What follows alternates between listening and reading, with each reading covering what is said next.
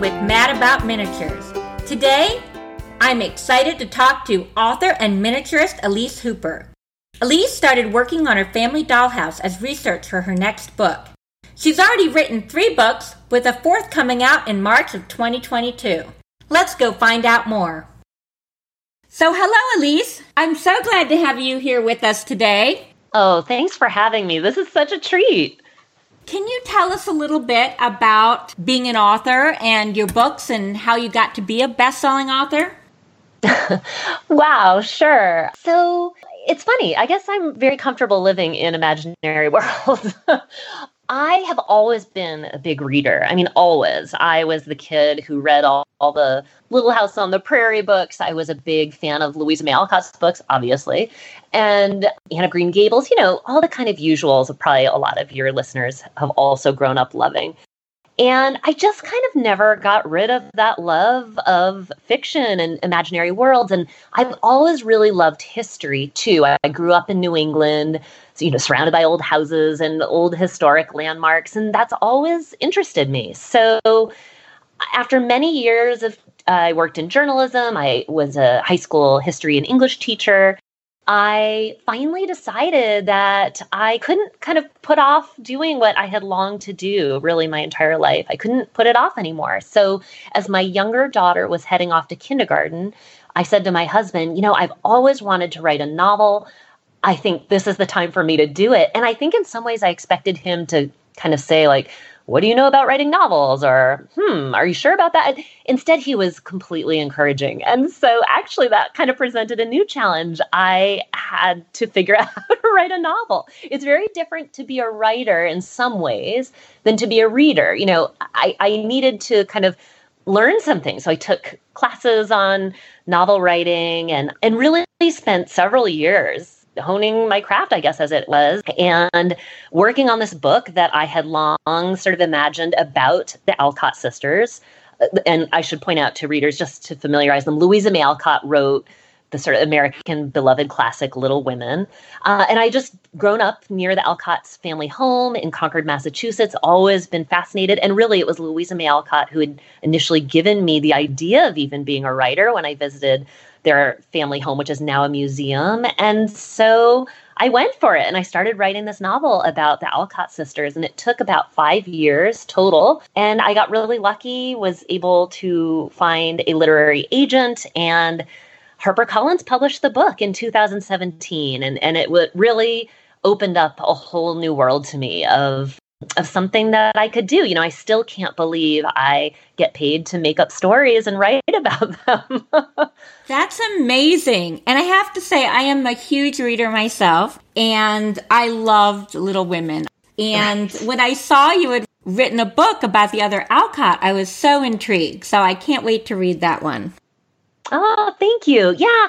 You know, I still can't believe I get to do that. It really is a dream come true for me. And such a good reminder that we do need to try those things, you know, that have been sort of niggling at us our whole lives. Like, there, it's never too late to give us try to one of these things, is what I always tell people.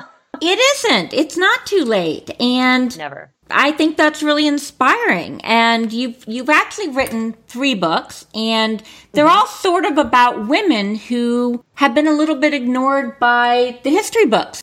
I mean, that is definitely my interest area is women who have had extraordinary lives and yet are kind of forgotten about in the in the endnotes and the footnotes of of history books. So so yeah, I, I look for women who a lot of people don't know much about. I mean, Louisa May Alcott is obviously a famous woman in her own right, but her sister, May Alcott, who is best known to the world as Amy March in Little Women, she also has a fascinating life that that has, in the rare cases overshadowed by a more famous woman. Most women are overshadowed by their more famous husbands or fathers or what have you.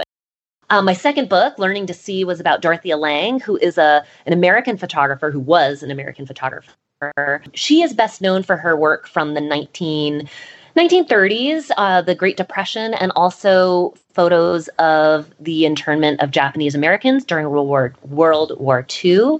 Um, she's someone who everyone recognizes her photos. Many of them are in American history books, but no one knows anything about her. And she is fascinating in her own right. And then my most recent book that came out last summer is about women Olympians from the 1936 Olympics that were held in Berlin. And, and those Olympics have become really well known to readers because of such books like Boys in the Boat or Unbroken. But there were women at those Olympics and they have remarkable stories. They, they are really pioneers to us. Um, anyone who enjoys anything to do with athletics today, Fast Girls, opened my eyes to so many things. And I, am very excited about the Olympics next month in Japan. I'm hoping they all go off without a hitch. I think we all are. So, one of the things that I find interesting is that when you started miniatures, it was as, it's as research for your next book. Is that correct? It is. I, so I just finished a book actually that will come out next March, and it's called Angels of the Pacific, and it's set in World War II about some U.S. Army nurses in the Philippines. And um, this was a novel I had started before the pandemic, and I went to the Philippines to work on my research for it right before the pandemic, and then did the bulk of my writing really, at, you know, while I was kind of in lockdown here in, in Seattle, which is where I live. And, you know, it could be considered sort of a grim topic for a period that was very hard for a lot of us. Yes. Writing about World War II. But I took a lot of comfort in reading about and writing, I should say, about a time when people were under great stress. There was a lot of uncertainty, all of that. I took a lot of comfort in knowing that uh, we as Americans, as the world in many cases, had overcome such a dark period.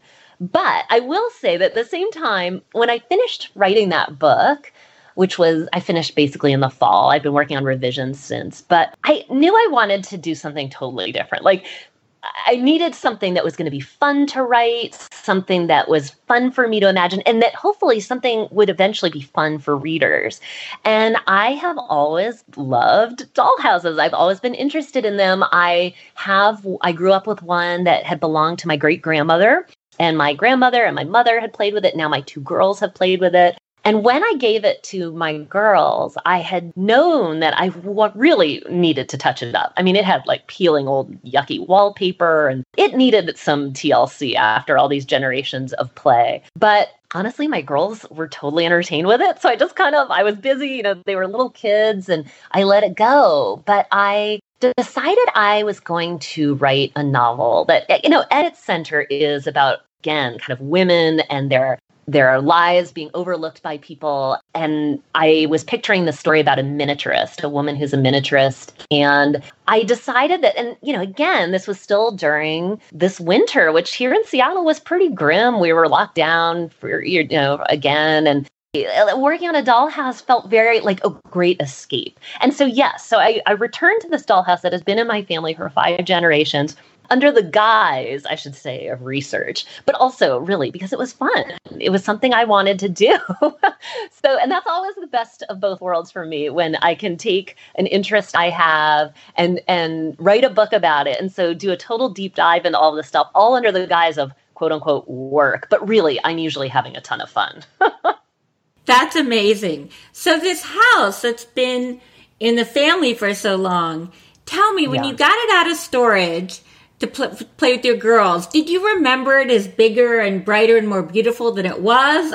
That's a good question. You know, I don't recall feeling sort of disappointed by what I saw. If anything, I saw really all the evidence of all this love it had gotten. Because, I mean, yes, it had peeling wallpaper and things, but what was so great was my kids didn't care. Like immediately they were sort of filled with imagination. And and I think for me, that why I love, I mean, there are several reasons I love dollhouses. I think they are a fascinating sort of historical artifacts of how people lived. And, but I also, for me as a girl, it was such a gateway to creativity. I mean, I am an avid knitter. I was, I minored in art in college. I did all these things. And I really attribute all of it to sort of back in the days when I was playing with the dollhouse because dollhouses are, you know, you're not just one thing when you're when you're playing or, or you know being creative with your dollhouse. You are thinking sort of in terms of engineering. You are you are playing with textiles. You are sculpting. Maybe I mean there are all, all these different ways of being creative to yes. to be a miniaturist, and and I love that. I mean I don't like the idea of narrowing down to one thing. So I just kind of love that it, it taps into all of these different creative skills. I love that too. Well, I'm not surprised that you have an artsy sewing background because even though you said you were a newbie, when I looked at your pictures, eh, I said, this woman has been crafting a long time. Well, yeah, I'm I do have a long history with this dating back to a girl. And I did also run an Etsy shop when my kids were babies where I designed kids' clothing and personalized baby blankets. So, I mean, I was on Etsy back in, you know, old, old days. Oh, wow. So, so I do love I love anything that involves needles, be it sewing needles, knitting needles, embroidery, all of it all of it. I really do. I love textiles. I love the color and playing with texture. I just have so much fun with all that. I love I, what is on my sort of to do list is trying really mini clothes because I think that I do always love making clothes. I mean, I made them for my dolls as a girl, and then I've made them for myself and my girls. So, this idea of trying a really mini, my hand at mini, mini clothing, I'm very intrigued by that. Ooh, that'll be fun. Yeah. well, back back to the house. One question I have is it was made for your great grandmother, is that right? Yes. Yes. So it's not a kit, it was handmade. Right. And I think you told me that it's sort of one twelfth if you allow for sort of some hobbit doors. Is that right? Yes, I would say so. It was made for my great grandmother when she was a girl by a family friend. And definitely I suspect this family friend kind of did it on a lark because there was no real thought. And and you know really when you do the math and it, it probably dates to around 1900 is my guess. And so, I, I mean, it's my understanding that that one twelfth scale really came into came into vogue as kind of a, a touch point, really, with Mrs. Thorne. Um, she kind of made this a, a general rule of thumb that it's off, and and even I guess Queen Mary's dollhouse, I think, was is basically 112. So this house of mine may have predated those a little bit. So I am doing everything in 112, but the doors in this house are tiny. And in fact, I told you when we had a call earlier that I sort of wish I do have a regret that I didn't just paper over them right. when I was kind of working on the real fundamentals of this house. Instead, they are really small. So, you know, the careful viewer of my Instagram account will notice I don't include many photos of the doors. And in general, I would describe the rooms as quite small. If I had been smart and savvier, maybe I should have worked in a smaller scale from the beginning. Well, I think that's a very common issue. Right. Something I did too was that the house was made for my great grandmother, but my grandmother, who also played with the dollhouse, also was a real lover of miniatures. So she was a big collector and and had several um, room boxes. And so when she passed away, all that was packed up. But I was recently given all of those things by wow. my mom. And so I kind of was handed all these lovely pieces of old furniture and old collectibles in that 112th scale. So I also just kind of went with those. So I really wasn't thinking too much. I, I really was quite clueless that there are other scales out there. I think that's pretty common, but how lucky you are to have some of these amazing pieces. And I yeah. understand that you were originally maybe going to do the house in my favorite, turquoise.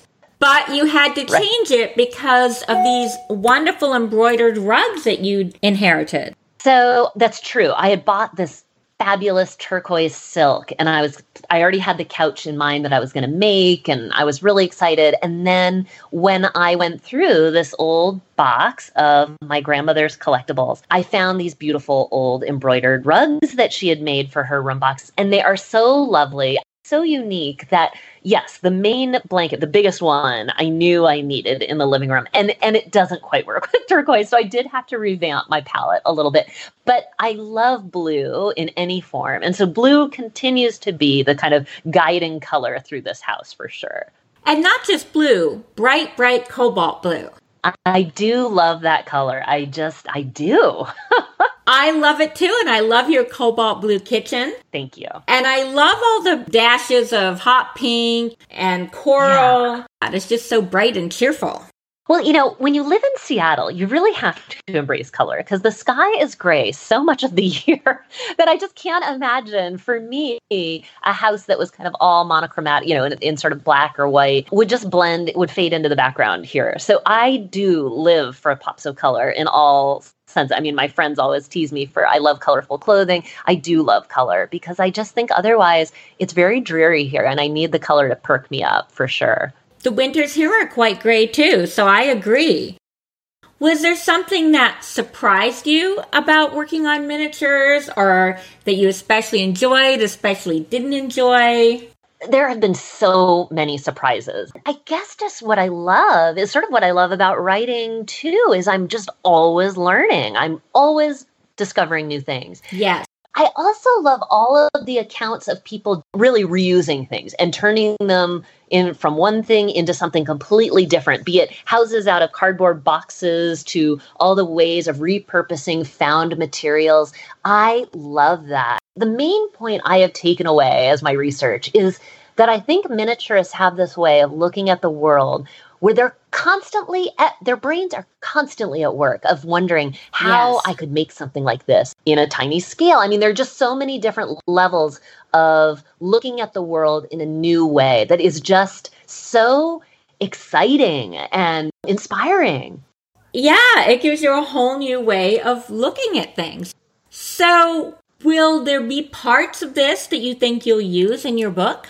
Oh, absolutely some of the like little technical details. I honestly, if I wasn't trying my own hand at these things, there would be things I, I didn't even know to think about. I mean, the whole world of tools, again, that issue of scale, right. and just, I, I think something that we as miniaturists, I'm going to lump myself in, even though I am such a rookie with all of the experts I see out there. But I think that something that miniaturists do so well is just this versatility. I mean, there's the architecture component, there's the engineering, there's the whole new world of sort of making furniture, all these different things you can try your hand at. I, I, think I would have just skimmed the surface, even if some of the detail never makes it into the final novel I write. I hope that readers, especially readers who have their own experience with miniatures, will kind of will see it, will get the clues.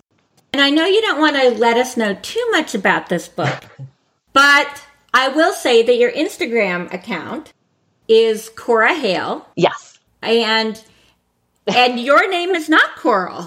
Your name is Elise. So tell us who Coral is. So Cora Hale is the main character of this new novel I'm working on, and she is a miniaturist. She is making doll houses that will contain secrets of the Ooh. owners who she is making them for. And as I said, this is my fun pandemic novel. So this is really I'm building a world of all my favorite things, of my favorite places, of San Francisco and Paris, you know, my favorite time periods and and so I'm really having a lot of fun with this. So so we'll see where it all goes. I was thinking about the fact that you're an author and you tell stories. And I think that dollhouses do tell our story. Yes. And I think that if if there is a secret, it's that if you know what to look for, you can see parts of our stories in there. Oh, a hundred percent. Ooh, I'm so glad that you've just said that. I mean, that's hitting the nail right on the head. And I think that that's what is so fun to look at all these different Instagram accounts. You do just get such a sense of of whoever is creating them. I mean, there's such a, a wide world out there of different tastes and interests and and kind of aesthetics. And and I do love that. I mean, I just found as part of my grandmother's collection of from her shadow boxes, I found this little sort of odd little pink plastic I guess it's a vase or some sort of dish. I don't know. Immediately, I was like, "Ooh, I'm going to spray spray paint this gold and turn it into a trophy." Because I played tennis, and I, you know, I mean, of course, I want a trophy in there, and now I've got to figure out how to make a tennis racket too. So, so tennis will be working its way into this house too at some point.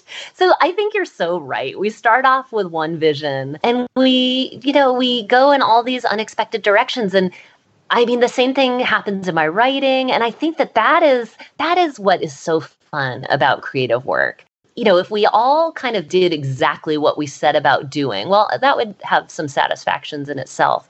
But boy, to me, it's really the journey of kind of the, the, ways we surprise ourselves. I think that is always so gratifying. And, and that's really what keeps me making things. The main person I love to surprise is myself. I feel like if I'm surprising myself, then hopefully some others will be surprised too. Oh, I agree. And I think sometimes the challenge is sometimes the best things I make come from limitations. I didn't have a material. Right. And then something is born that I could never have imagined making that I love.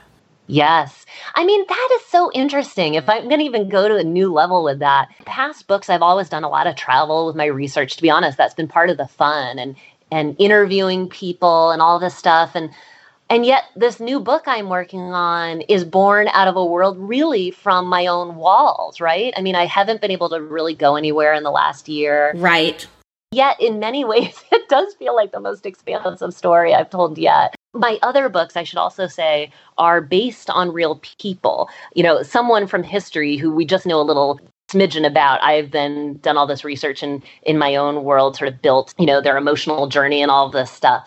But this book I'm working on right now is complete fiction. It's complete all the characters are of my own imagination and and so that is kind of interesting that at this time when I have had really the most sort of limitations set on me from the outside world, really no travel. Yet here, if all goes well, I'll have kind of created something that really would have defied anything I would have dreamt up a couple of years ago. So that is really exciting. Well, now, will you have a library of some of your favorite books in your house? So I am about to start that. In fact, oh, I'm so glad you asked. Uh, I have all these sketches right now out on my little table in front of the dollhouse, and I think it's a beautiful day here in Seattle today. So I'm going to head out with my spray paint and start painting the pieces I've got to start making some bookshelves. There's going to be wall to wall bookshelves in the sort of main living room of my little dollhouse. And I think, yes, I think what I'm going to do is then all of my favorite books I'm going to make in miniature and put in this library. So that will definitely keep me busy for a while. So, you have children?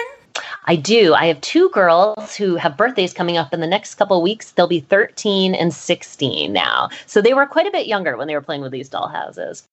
They do think I'm a bit crazy at the moment. Really? But I also think they humor me a fair amount. You know, I mean, I'm always dragging them to some historical reenactment or historical site. So I don't think anything you know, they're never quite phased by anything I do. I think I'm always kind of doing weird things in the background as they're going about their regular lives, and, and that's part of the fun. But they've thought it was fun to see this house being sort of broken back out and getting a makeover for sure. Oh, that's neat.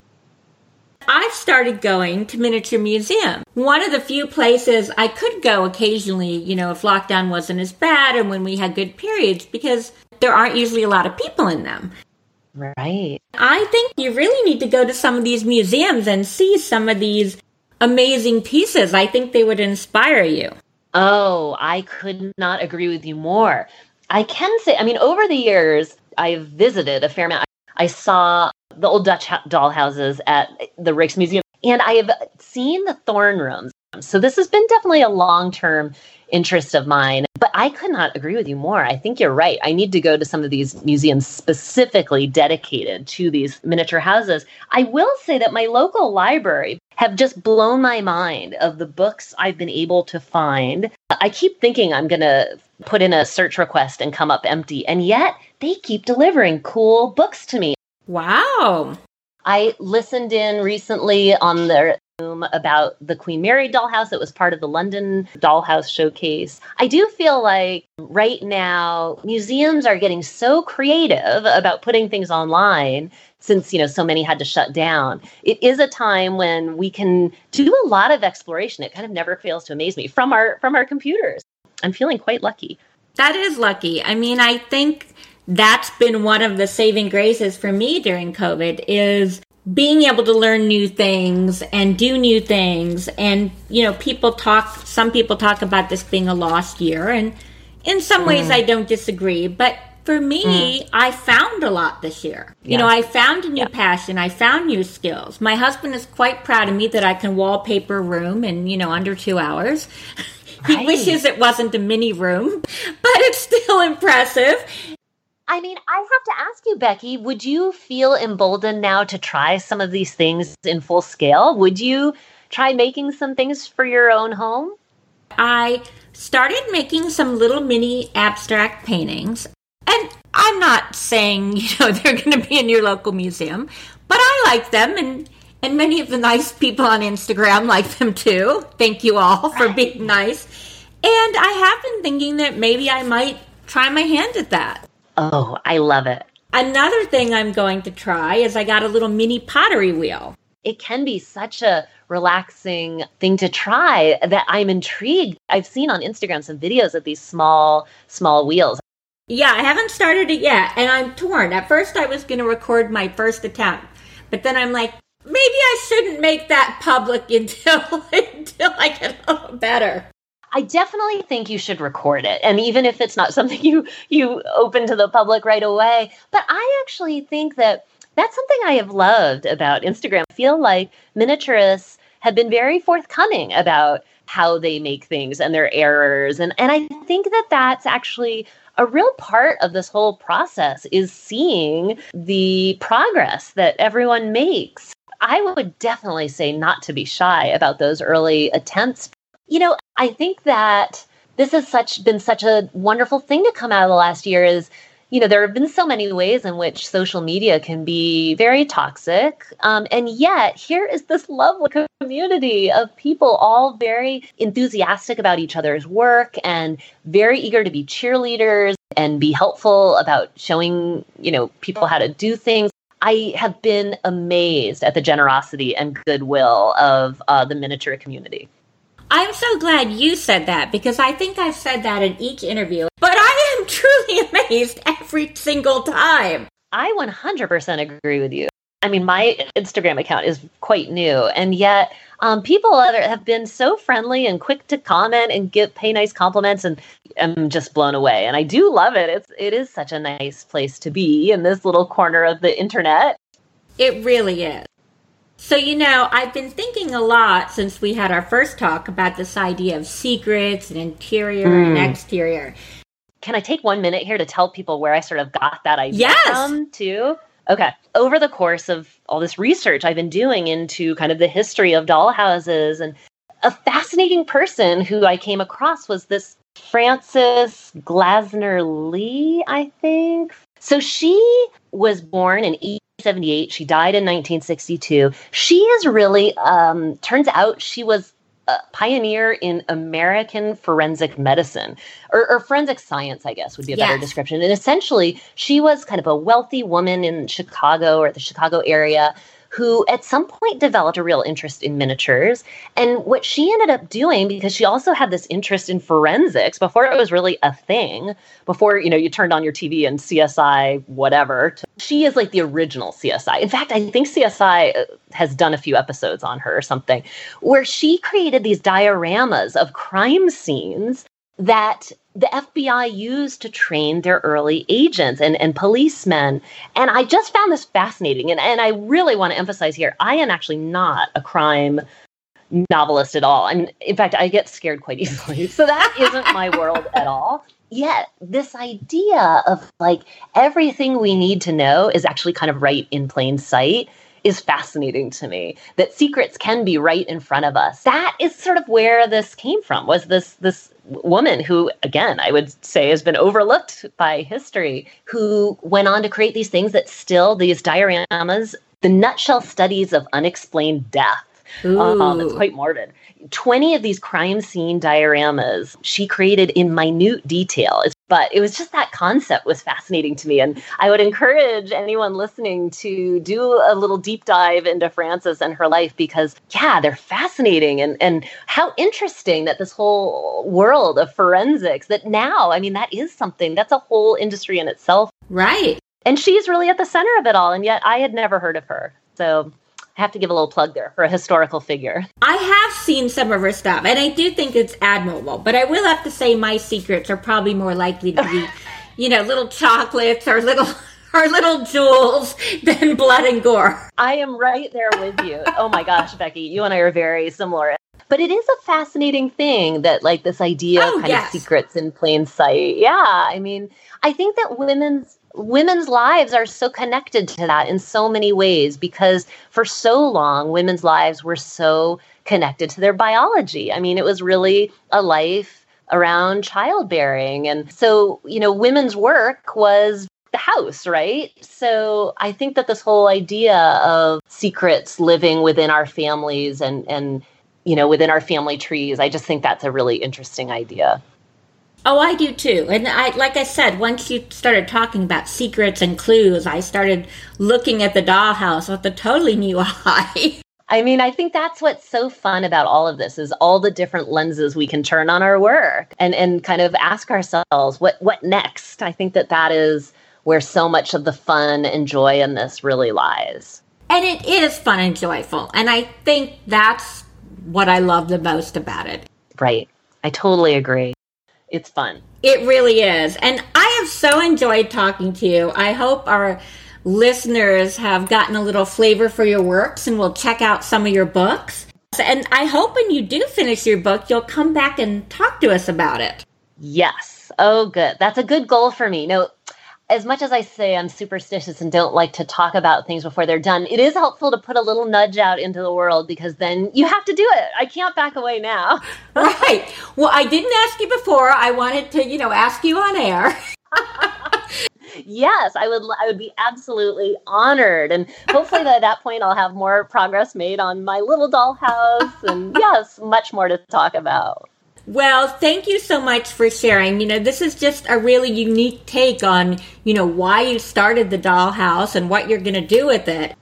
Thank you. I mean, you're a classic example of this welcoming community. I think we all are in need of, of connecting with one another and, and chatting and hearing people's stories. I mean, that's what I love about being a novelist is, is stories and hearing all about people's lives. So I think that this podcast you've started is such a wonderful step in that direction. I love being a fly on the wall and listening to you talk to all these fascinating people with their own motivations and their own stories. It's really exciting. So I hope you're very proud of this project that I know is sort of at its beginning for you. And I hope you just continue to run with it because you're onto a good thing here.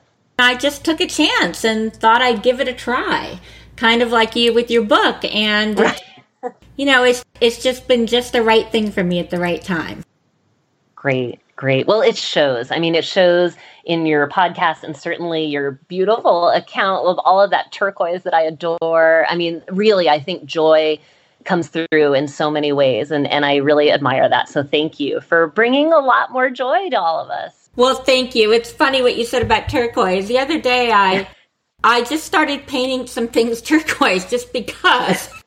and I thought, you know, instead of a makeover, it's like a teal over. Yeah, oh, I love it. A teal over. That's perfect. Sometimes just things need to be teal.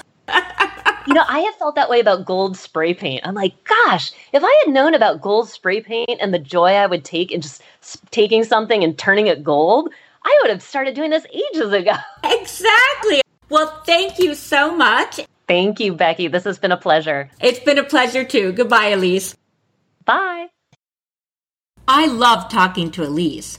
And I love the idea of secrets hidden in a dollhouse. Has anyone ever created a secret room, a door, a safe in their miniature house? Contact me, I would love to know about it. My next podcast on July 13th is with Tanya Melendez. Tanya's work has been featured in House Beautiful. Her rooms look so realistic. Whenever I ask my husband to guess if a photo of one of her rooms is real or miniature, he always guesses real. Every time. Tanya and I talk about how she makes her rooms look so real through her unique design process. We also talk about our love of cakes, both real and mini, and so much more. So until July 13th, remember, there are no rules in your dollhouse except the ones you create for yourself. Goodbye!